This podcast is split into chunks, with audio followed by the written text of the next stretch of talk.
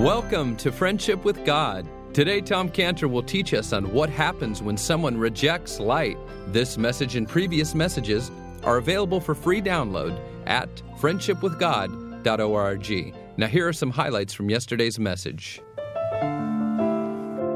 And so we learn from verse 2 in the Bible here in, in, Genesis 1 2 that there was a darkness that was on the face of the deep. That was a, t- that was a bad thing. Ephesians says that you and I were not only in the darkness, but we were actually darkness itself. And men loved darkness rather than light because their deeds were evil. We loved darkness. That was our delight. Now, here's Tom Cantor as we continue our Monday, Tuesday, Wednesday study in the book of Genesis. That's us. We're the rotten hamburger package. We emanate darkness. We emanate darkness. But when you look at John, John 3, that's where you are, isn't it? John 3, verse 20 through 21, it explains to us For everyone that doeth evil hateth the light Neither cometh to the light, lest, lest his deeds should be reproved. But he that doeth truth cometh to the light, that his deeds may be made manifest, that they are wrought in God. Four words appear in that verse 20 and 21, and it is the four words, very important. It's repeated. You know what they are? Cometh to the light. Cometh to the light. Why is that such an important four words? Because that, those four words tell us that the light is an invitation. The light is an invitation from God. Light came as an invitation. Light came and it created a choice, it created an issue. Light created an issue. Am I going to turn to the light? Am I not going to turn to the light? Light is the Lord Jesus Christ. Whenever He's present, there's an invitation, just like the light. Whenever He's present, an issue is created. Turn to the light or not turn to the light. A crisis, if you want to think of it that way. Turn to the Lord Jesus Christ or not turn to the Lord Jesus Christ. And what a person decides to do determines whether or not they'll be condemned. The condemnation, as it says, is their decision. It's their decision on what they decide to do. Will they turn to the light? and cast off the works of darkness and hate darkness and change loyalties from darkness to light, or will they not? The entrance of light creates this issue, and the decision has to be made. When the Lord Jesus Christ came into the world, he came in like Noah's ark, Noah's great ark, with that open door. That door was never shut for from wherever it was made. Sometime within 120 years, there was a door. But in essence, the door was open for like 120 years. And it was always an open door in Noah's Ark. And there were two things that the people never saw in Noah's day. You know what one of them was? They never saw rain. He's talking about rain and flood and dying and drowning. They never saw rain. They never saw these things to happen. They never saw that. You know the second thing they never saw? They never saw that door shut. They never saw that door shut. They always, they always saw the open door. They never saw the door shut. They never saw the judgment. That was always open, but the people would see both of them. They would see both of them. They, they did face the judgment of the flood, and they did see the door of the ark closed. But, they, but, but during the time, they said, the store's never shut. The store's always open. It'll be open when, I'm, when I get old.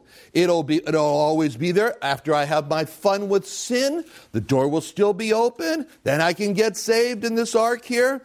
When I'm too old to sin anymore, then I'll go into this, this door and there was a day when God did both. He shut the door of the ark, and the judgment came, and the judgment could not be turned away, and the door was not opened a second time. Think about that. Now, can you imagine the shock for the people when they came and they said, The door's shut, but it was always open, but today it's shut. It's shut. They saw it that way. It was locked, and they saw themselves shut out. They saw themselves locked out. Hey, what's going on here? The door's never been shut before. It's never been, it's always been open. Just when I decide that now I want to go in the ark, it's too late. Maybe there's some mistake. There's no mistake because the door was not open for them anymore. They had the opportunity. That's why David, king of Israel, said in Psalm 95 and 7 and 8, Today, right now, he says, Today, if you will hear his voice, harden not your heart. Don't harden your heart. What's he saying there, David, king of Israel? He's saying, don't assume that that door is always going to be open. Don't assume that it's always going to be there because there's coming a day when it's going to be shut. Don't push God, is what he's saying. Don't push him. Don't presume that, oh, God will just keep that door. Condemnation is measured by how much light is brought to a person and how much they decide to reject. That's condemnation. And a person's decision to reject the light is seen in how they say to sin, You know, I missed you, sin. Come on, let's go have a good time. I love you more than God. That's the condemnation, that choice. So now, turn to Isaiah chapter 60, verse 2, please. Now, here in Isaiah 62, it describes hope in the midst of all this terrible description about us being darkness. It says, Behold, the darkness shall cover the earth, and gross darkness the people. But the Lord shall arise upon thee, and his glory shall be seen upon thee. The Lord Jesus Christ came into our personal darkness when we were in gross darkness. Remember the parallel in Genesis? Darkness was on the face of the earth, and God sent the light. Darkness was there, big darkness, but God sent the light. The Lord Jesus Christ came in one of the darkest times of history, historically speaking, and He came into the darkness of our lives also, in the darkest time of our lives, our personal darkness. He came. Now that's what it means to be in, to be darkness and the light to come in. Now, what does it mean to be in darkness? We talked about being darkness. How about in darkness? Well, look at Psalm 82, verse 4. Psalm 82, verse 4 and 5. Here it says, Deliver the poor and needy, rid them out of the land of the wicked, the hand of the wicked. They know not, neither will they understand. They walk on in darkness. They walk on in darkness. All the foundations of the earth are out, of course. They know not. Are you, are you, are you go, where are you going in life? Where is your, where, are you going to heaven after you die? Well, I don't know. I hope so. I hope I go to heaven. Well, as, as a matter of fact, I don't think anybody can know if they're going to heaven. I always love that one, you know. Is I don't know, therefore you don't know. Nobody knows, because I don't know.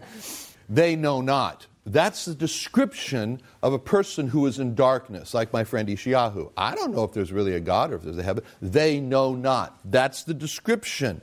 They know not.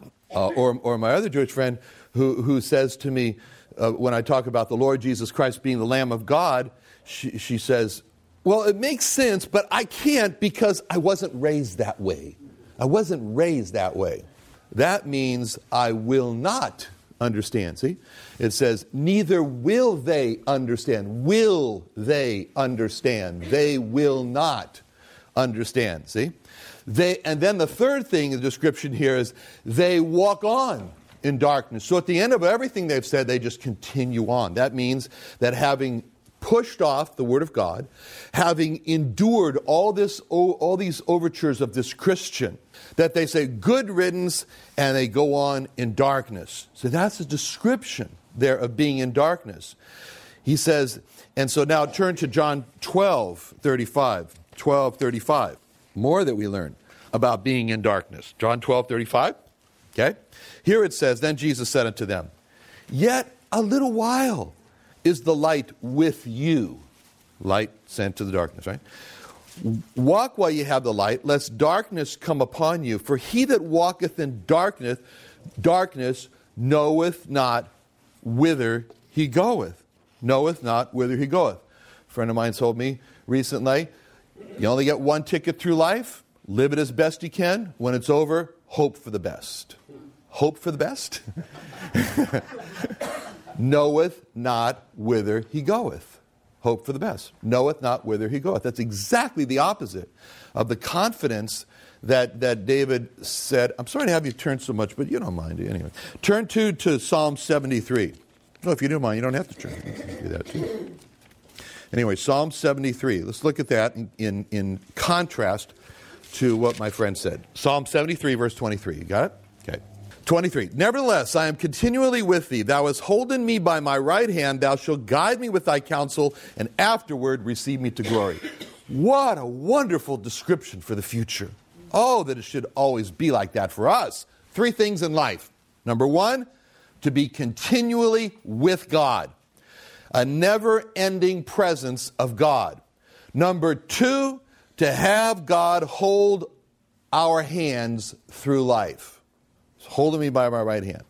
Number three, to be guided with God's counsel, to be guided with God's counsel, and after it's all over, to be received up to glory. Afterwards, to be received up to glory. That's great. You think David's talking about, I hope so? I don't know. Maybe so. I don't know. You think he's talking about getting a ticket to life and enjoying yourself the most you can, and then afterward you hope you go to heaven? No, I don't think so. He's not talking about hoping, he's talking about knowing. And there's a difference. Great, great. But we have a great hope. We have a great hope. Because, and, and again, sorry, turn back to John 1. I don't know why I apologize. I shouldn't apologize. No, no apologies for turning to the Bible. John 1 5. The light shineth in darkness. That's Genesis. The light shineth in darkness. That's what light does. It shines the best, the brightest in darkness. Have you ever noticed that? If you turn the lights off now, you'll see it. Anyway, the light shineth in darkness, and the darkness comprehendeth not. A lot of people criticize that word, comprehendeth. Comprehendeth. Oh, it's oh, a bad word, bad translation. I don't think so. I, I love that word, comprehendeth. You know why? Because when you comprehend something, you get your arms around it. All right? You, you, it's like this. So, can you picture? Here's the light, and darkness tries to comprehend it, put it out, but it can't, and it doesn't. The darkness, the darkness comprehendeth it not. Light was specifically sent by God into the darkness. It's a great phrase. Now, what it speaks about, and you can write this down because of time, but anyway, in Psalm 22, the great chapter that speaks about the, the crucifixion of the Lord, and again, He's the light of the world. There are two verses in Psalm 22. One is in verse 12, and it said, Many bulls compassed me strong bulls of Bashan beset me around. Okay? And then in Psalm 22 16, for dogs have compassed me, it says. The assembly of the wicked have enclosed me. They pierced my hands and my feet. So there we see darkness trying to comprehend, extinguish, surround, enclose, compass, the light, the Lord Jesus Christ. But what happened? The light won. The light won. The great contest, right? The rulers of the darkness of this world. They're called uh, the demons and the devil in, in uh, Ephesians 6.12. The rulers of the darkness of this world. They tried to extinguish and they didn't. So there's our hope. Because in Genesis 1, God sent the light. I mean, wouldn't it be something if it says that in Genesis, Genesis 1, and God said, there, Let there be light, and there was light, and the darkness extinguished the light? Have you ever thought about that? Thank God it doesn't read that way. Thank God that the darkness lost and the light won. That's great victory that the light won and the darkness lost. And Tom, with today's message, I can imagine that some of our listeners may be saying that their life is filled with darkness and depression. And so I'm asking, how do you receive light that would be an encouragement for these people that are going through darkness and depression? Yeah, you know, darkness and depression is very real. And the problem is that when you're in darkness and when you're in depression, you can't see any way out. You just seem to be sinking deeper and deeper and deeper. And people can talk to you and you see their mouths moving, but nothing is getting through. And it's, it's a really a problem. But God gives us and tells us what the answer is. And in Psalm 119, verse 130, he, God says, the entrance of thy words giveth light. It giveth understanding unto the simple. It's the entrance of the words of God that giveth light.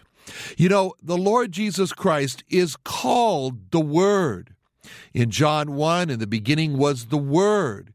He said, The words that I speak unto you, they are spirit and they are life. See, darkness is death. Death and darkness are associated with each other. And what's so important is to realize that the Lord Jesus Christ is the opposite. As opposed to darkness, he is light. As opposed to death, he is life.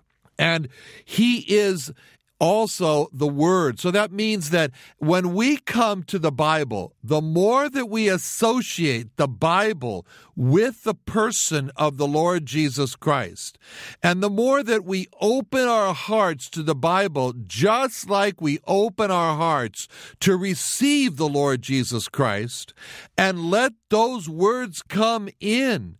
And sometimes it's just a matter of reading and reading and reading and reading and praying and praying and seeking and seeking and asking and asking God, oh God, as I read your word, make this word to be the Lord Jesus Christ to me.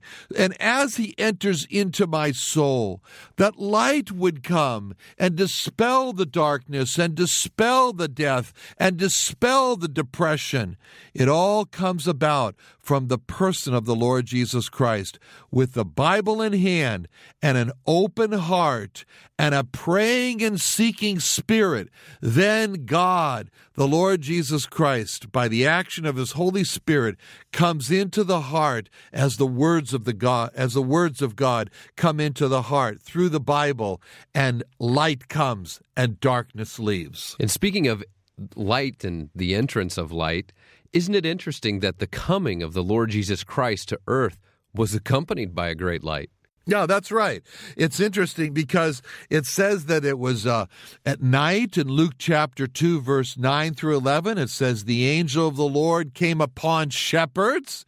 And it says, And the glory of the Lord shone round about them, and they were sore afraid. So it was the glory of the Lord as the light. It was the, you could say it was midnight that turned to a midday when they, when, when this angel came. And, and the angel angel said unto them, Fear not.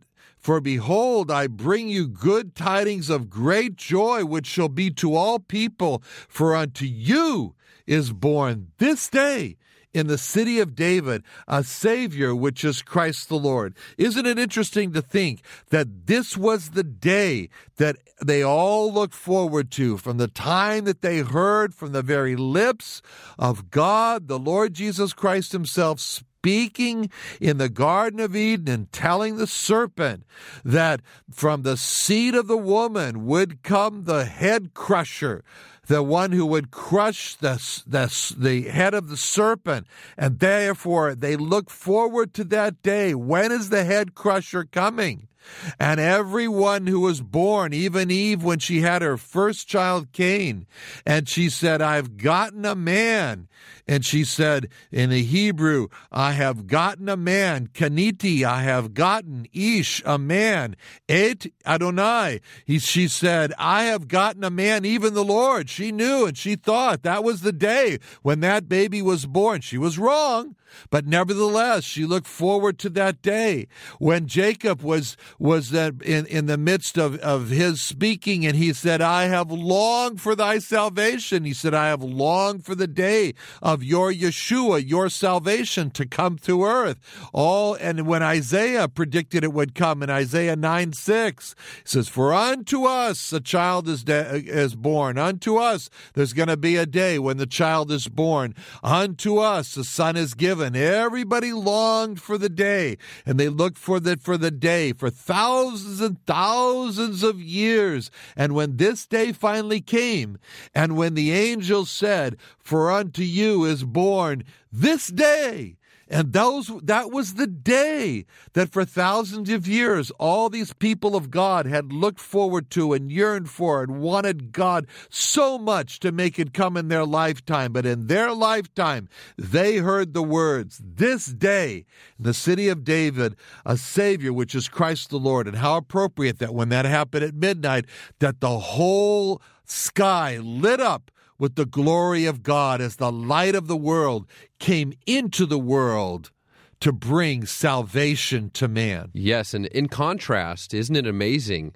that when light came in in the beginning, darkness also came about with his death on the cross. Yes, and that's quoted to us in Matthew chapter 27, verse 45, where it says, Now from the sixth hour there was darkness over all the land until the ninth hour. There was a three hours of an absolute darkness over the land when it was this mysterious time when the Lord Jesus Christ was making the great atonement for our souls, when all of our sins were being laid on Him, when the wrath of God was being poured out for all of our sins on Him. And during this time, the one who was heralded by light when he came into the world was now there was a great darkness over all the earth for this three hour period when all of our sins were being paid for by the Lamb of God, which took away the sins of the world. And that's why it says there was a darkness over all the land, all the land of Israel. There was a darkness, a great darkness, a great terrible time when the purest and best for a world of lost sinners was slain. And that was the time that was referred to, that was coming by uh, when Isaiah prophesied and spoke of that in his great 53rd chapter. When it says that during that time, God would see the travail of his soul. He would see the labor of it all, the travail of his soul. And when God was going to be satisfied with the death of deaths, with the, with, with the, the payment of all sin, with the final fulfillment, the wrath of God poured out for the sins of men was then on the cross. And he said, God said he's going to be satisfied as the great justification took place. And how was it going to be? It says in Isaiah 53 He shall bear their iniquities when all of our iniquities, all of our sins were on his shoulders. This was such a, a, a tremendous event it's described in Isaiah 53 12 of a time when he poured out his soul unto death. And it takes our minds back to the priest when he went before God with the oblation offering and he poured it out before God.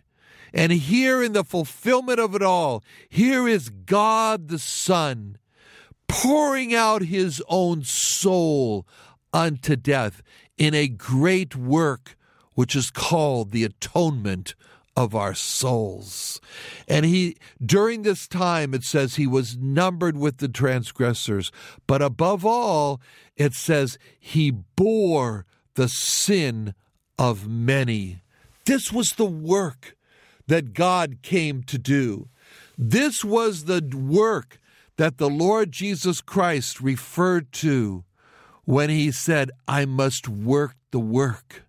This was the work that he finally, when he returned to heaven, he repeated what he had said before in his great high priestly prayer of John 17 I have finished the work that thou hast given me to do. This is the work that was referred to at the end of the crucifixion chapter of Psalm 22 when it said, he hath done. Ki asa. That was the work that he did on the cross when he paid for all of our sins and gave his final cry. The work was finished. Our sins were paid for. What a great Savior we have. Thank you for joining us today. Join us again tomorrow as Tom Cantor continues teaching us from our study in the book of Genesis every Monday through Wednesday. Now, do you have a Jewish friend or know of a Jewish person that needs to be reached with the gospel? Would you like to give them a gospel gift or have one sent to them? We can help you to do that by calling us today at 1 800 247 3051. Once again, that's 1 800 247 3051 We have many resources and supplies that are available to send to lost Jewish people, including Tom Cantor's personal testimony on DVD or in booklet form. We all know many Jewish people, whether a neighbor, a coworker, acquaintance, or friend, so please call us today and help reach them with the gospel and obey God's command to go to the Jewish people first. 1 800 247 3051. You can also call us and get a copy of today's message in CD format. Or today's message and previous messages are available for free listening and free download from our websites at friendshipwithgod.org and israelrestoration.org. And there you can learn more about Tom Cantor and study more about the friendship of God through the Lord Jesus Christ. And we'd like to hear more from you about what you like about friendship with God, so call us today at 1 800 247 3051.